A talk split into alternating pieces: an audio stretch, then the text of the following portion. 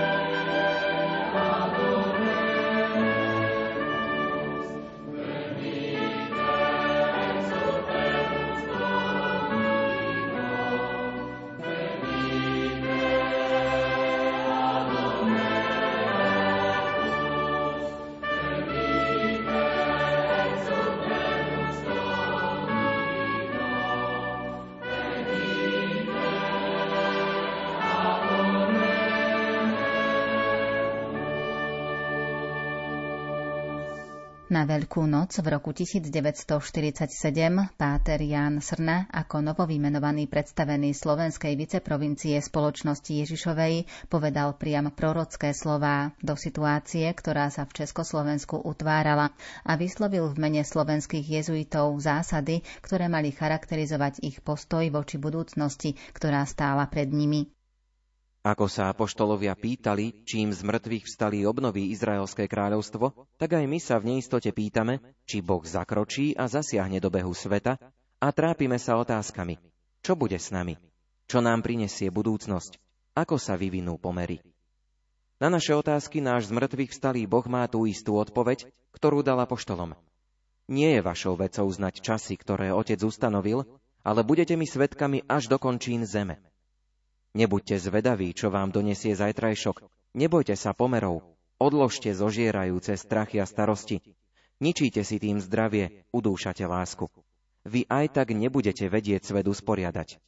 Nad nami je Otec, ktorý ako múdry stvoriteľ a všemohúci pán bude vedieť svetovým udalostiam dať taký smer, aby to bolo jemu na slávu.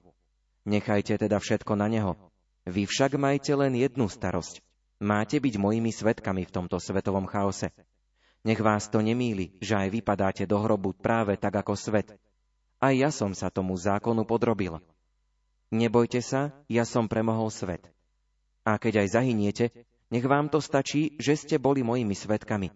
Ja vás vzkriesim. Viera v zmrtvých vstalého je balzamom na naše splašené a ubolené duše, ba je priam prameňom nevýslovného šťastia. Prežité skutočnosti, že sme svetkami Boho človeka, naplnia nás uprostred dnešnej neistoty neotrasiteľnou dôverou. Ani nie o rok, 25. februára 1948, sa politická situácia v Československu podstatne zmenila. Vývoj smeroval k štátnemu zriadeniu, ktoré si nárokovalo kontrolu nad všetkými oblastiami spoločenského, politického, kultúrneho, ale aj náboženského života. Od februára 1948 neprešiel ani mesiac a vláda vyvlastnila všetky cirkevné poľnohospodárske majetky, ktoré prežili poslednú pozemkovú reformu. Čo skoro na to nariadila odstrániť kríže zo škôl, prepustiť učiteľov a profesorov z radov reholníkov a zrušiť vyučovanie náboženstva na stredných školách. Rok 1949 znamenal ďalšie zhoršovanie vzťahov medzi katolíckou cirkvou a vládou v Prahe. Úplnú závislosť cirkvy od štátu spečatili zákony zo 14. októbra 1949, ktorými sa zriadil štátny úrad pre veci cirkevné a ktorými hospodárske zabezpečenie cirkví a náboženských spoločností prevzal na seba štát. Áno, po roku 1949, kedy sa už avizovali prvé obmedzenia, taká rana udrela 14. apríla 1950, kedy došlo k likvidácii jezuitskej rehole Reholníci boli odvedení najprv do premoštratského kláštora v Jasove, tam ich držali asi 10 dní a potom ich previezli do kláštora v Podolínci. Predstavených jednotlivých domov a vedenie rehole oddelili od týchto pátrov v Podolínci a tých umiestnili v Pezinku.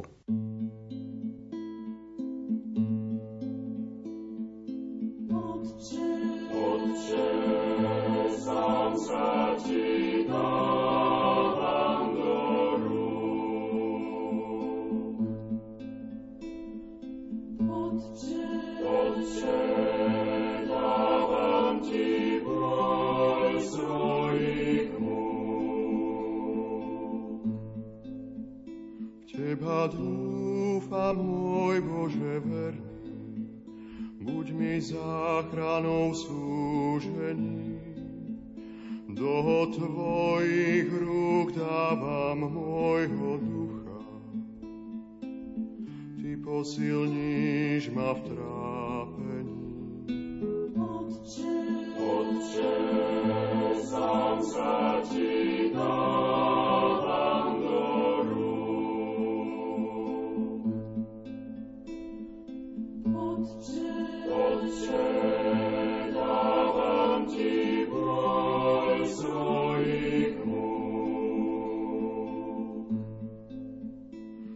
Všetci známi sa mi vyhýbajú, susedov som na posmech. Sám zavrhnutý z ťa mŕtvych a cudzí, ako odhodená nádoba. Otče, Otče, sám sa ti dávam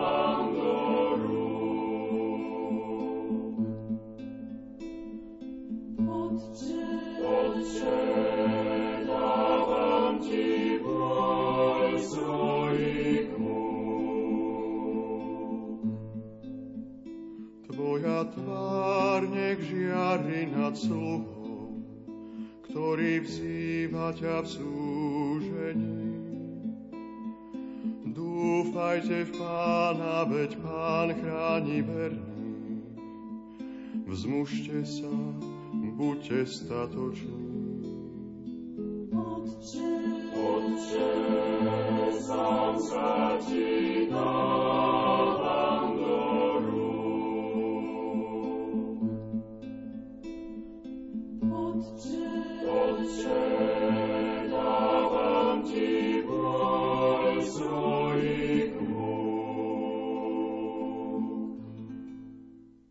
V sústreďovacích kláštoroch boli reholníci bez ohľadu na príslušnosť k tej, ktorej reholi roztriedení podľa veku a pracovných schopností a jednotlivé skupiny boli zadeľované na rozličné pracoviská, najmä v Čechách, kde pracovali pod dozorom bezpečnostných zložiek. Popri tom boli reholníci nútení zúčastňovať sa rozličných školení, ktorými sa sledoval cieľ, aby sa reholníci vzdali svojho povolania – ten istý zámer malo aj postupné oddeľovanie mladších reholníkov od starších, reholných bratov od kňazov. A napokon všetci mali byť rozptýlení, od seba navzájom izolovaní a tak sa mala definitívne uzavrieť kapitola rehoľného života v Československu. Po rozptýlení a prevedení do občianského života boli prísne sledované kontakty s predstavenými, ktoré boli kvalifikované ako trestný čin. Treba povedať, že v tom sústredení sa pátri činili. Začali hneď vyučovať tých mladších, pretože ten prepad, ale likvidácia bola v apríli a do konca školského roku ešte chýbal nejaký čas, tak učivo, ktoré mali prebrať, jednoducho sprostredkovali mladým práve v Podolinci, keď mali toho času viac. Keď takto absolvovali všetky štúdia, Pátri Alois Litva a Jozef Lackovič dali študentom v tých najvyšších ročníkov potvrdenie, že absolvovali štúdia, sa to volá Lettera Demissionaris, a kto sa preukázal takýmto dokladom, mohol byť aj vysvetený.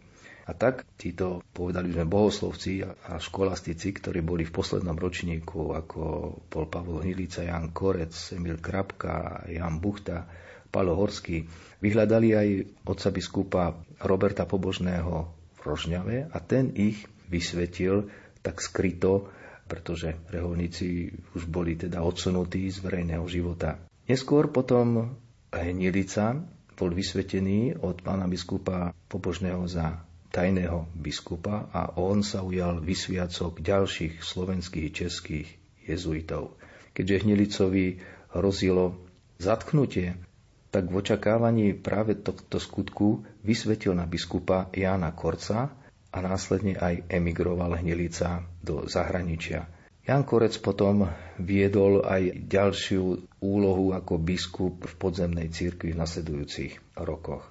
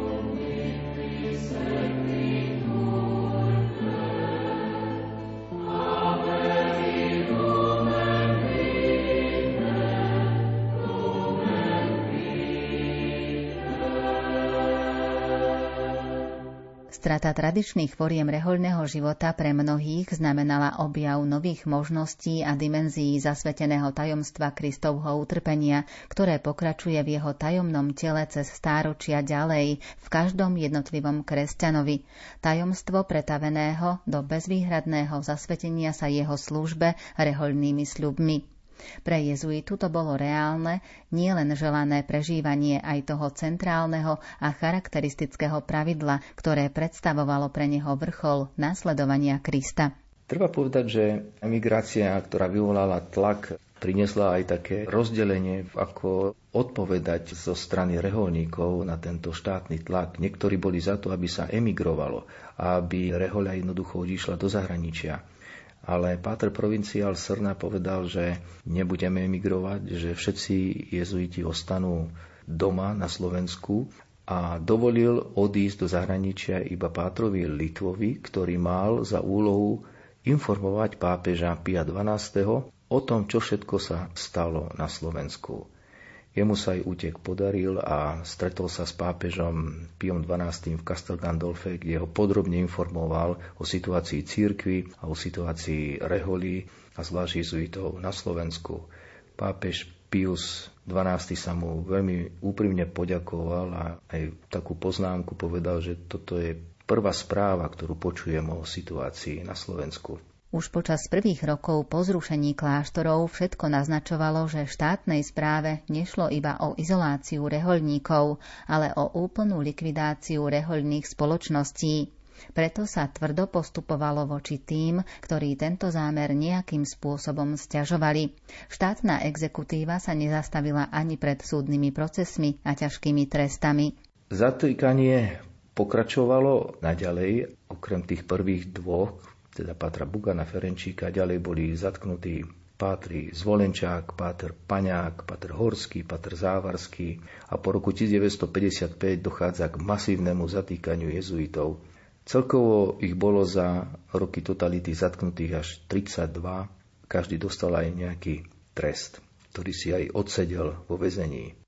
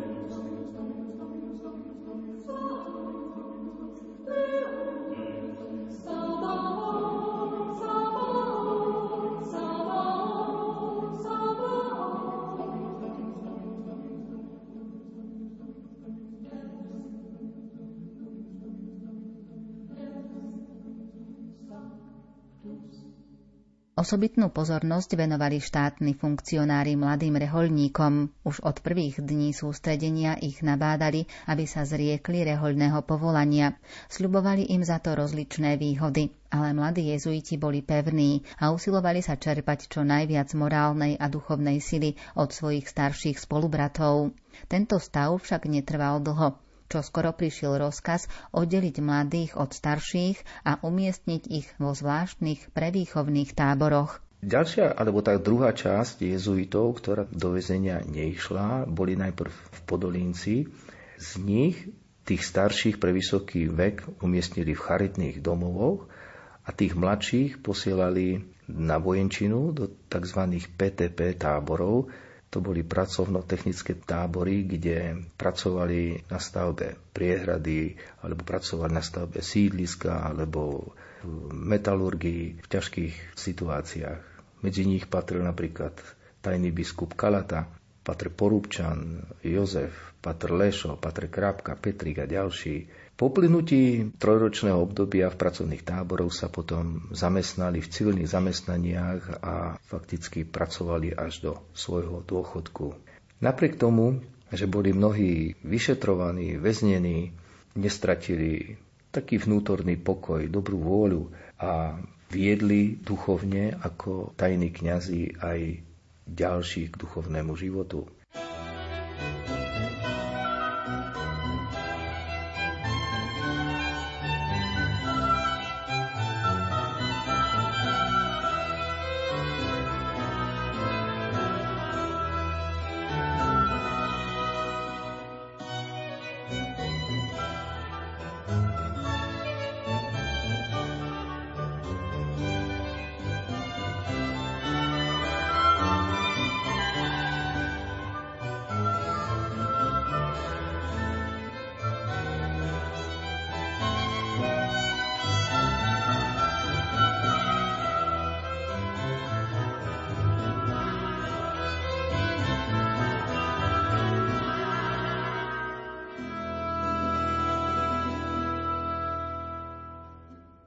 Prvé súdne procesy s jednotlivými jezuitmi sa konali už v roku 1951. V roku 1955 po zistení neúspechu s prevýchovou reholníkov ako celku, keď nebolo možné zlomiť vnútorný odpor prevažnej väčšiny, ich jednotu, ktorú prejavovali aj po niekoľkoročnom znemožnení spoločenského života v kláštoroch, pristúpili štátne orgány opäť k tomuto prostriedku zastrašovania – Rehole sa mali zdiskreditovať ako štátu nepriateľské organizácie a reholníci ako zarytí nepriatelia socialistickej spoločnosti. Tieto procesy mali slúžiť ako výstraha tým reholníkom, ktorí sa napriek sústavnému tlaku zo strany štátu cítili byť reholníkmi ako reholníci žili ďalej, a to aj vo veľmi ťažkých podmienkach a primerane možnostiam a okolnostiam vykonávali aj obmedzený apoštolát. Z tohto obdobia ešte je známy súdny proces, ktorý sa konal v roku 1956, ktorý bol dávaný ako taký výstražný pre ostatných, aby nepodnikali nič nezákonné. Vtedy odsudili desiatich jezuitov na dlhoročné väzenie za velezradu. Medzi nimi boli Páter Srná, Páter Mikuš, Páter Marko, Páter Korbačka, Bak, Páter Formánek, Páter Takáč, Páter Dieška a brat Ondrej Ratulovský. Z Gulagu sa zo Sovietskeho zväzu vtedy vrátil v roku 1956 Páter Vendelin Javorka, ktorý od druhej svetovej vojny bol už vyhlásený za nezvestného. Bezpečnosť ho zatkla vtedy na území dnešného Rumunska, kde pomáhal v uprázdnených farnostiach. Odtiaľ bol potom deportovaný do Moskvy a vystredal 18 pracovných táborov v oblasti severozápadného Uralu. Jeho život je neskutočne dobrodružný. Ja odporúčam poslucháčom knihu Patra Čontoša, ktorú so spolupracovníkmi vydal minulý rok s názvom Vendelin Javorka. V knihe zhromaždil 9 príspevkov približujúcich práve jeho život a jeho jezuitské povolanie. K tomuto obdobiu 50. rokov, kedy mnohí jezuiti boli na nutených prácach, máme ešte aj knižné príspevky od pátrov Vincenta Petríka, Andrea Osvalda, Raimunda Ondruša, ktorí opísali práve tieto neľahké chvíle reholníkov v čase 50. rokov.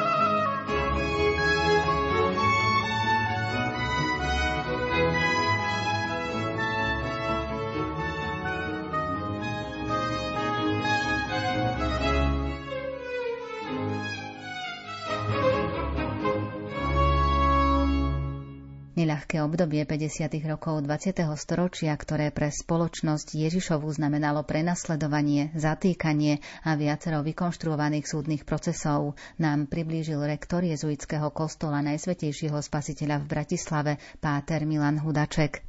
Jezuiti napriek snahám štátnej moci pokračovali vo svojej činnosti v podzemí. O tom si viac povieme v ďalšom vydaní relácie Kláštory a rehoľný život – na príprave toho dnešného sa podielali Diana Rauchová, Ondrej Rosík, Pavol Horňák a Andrea Čelková.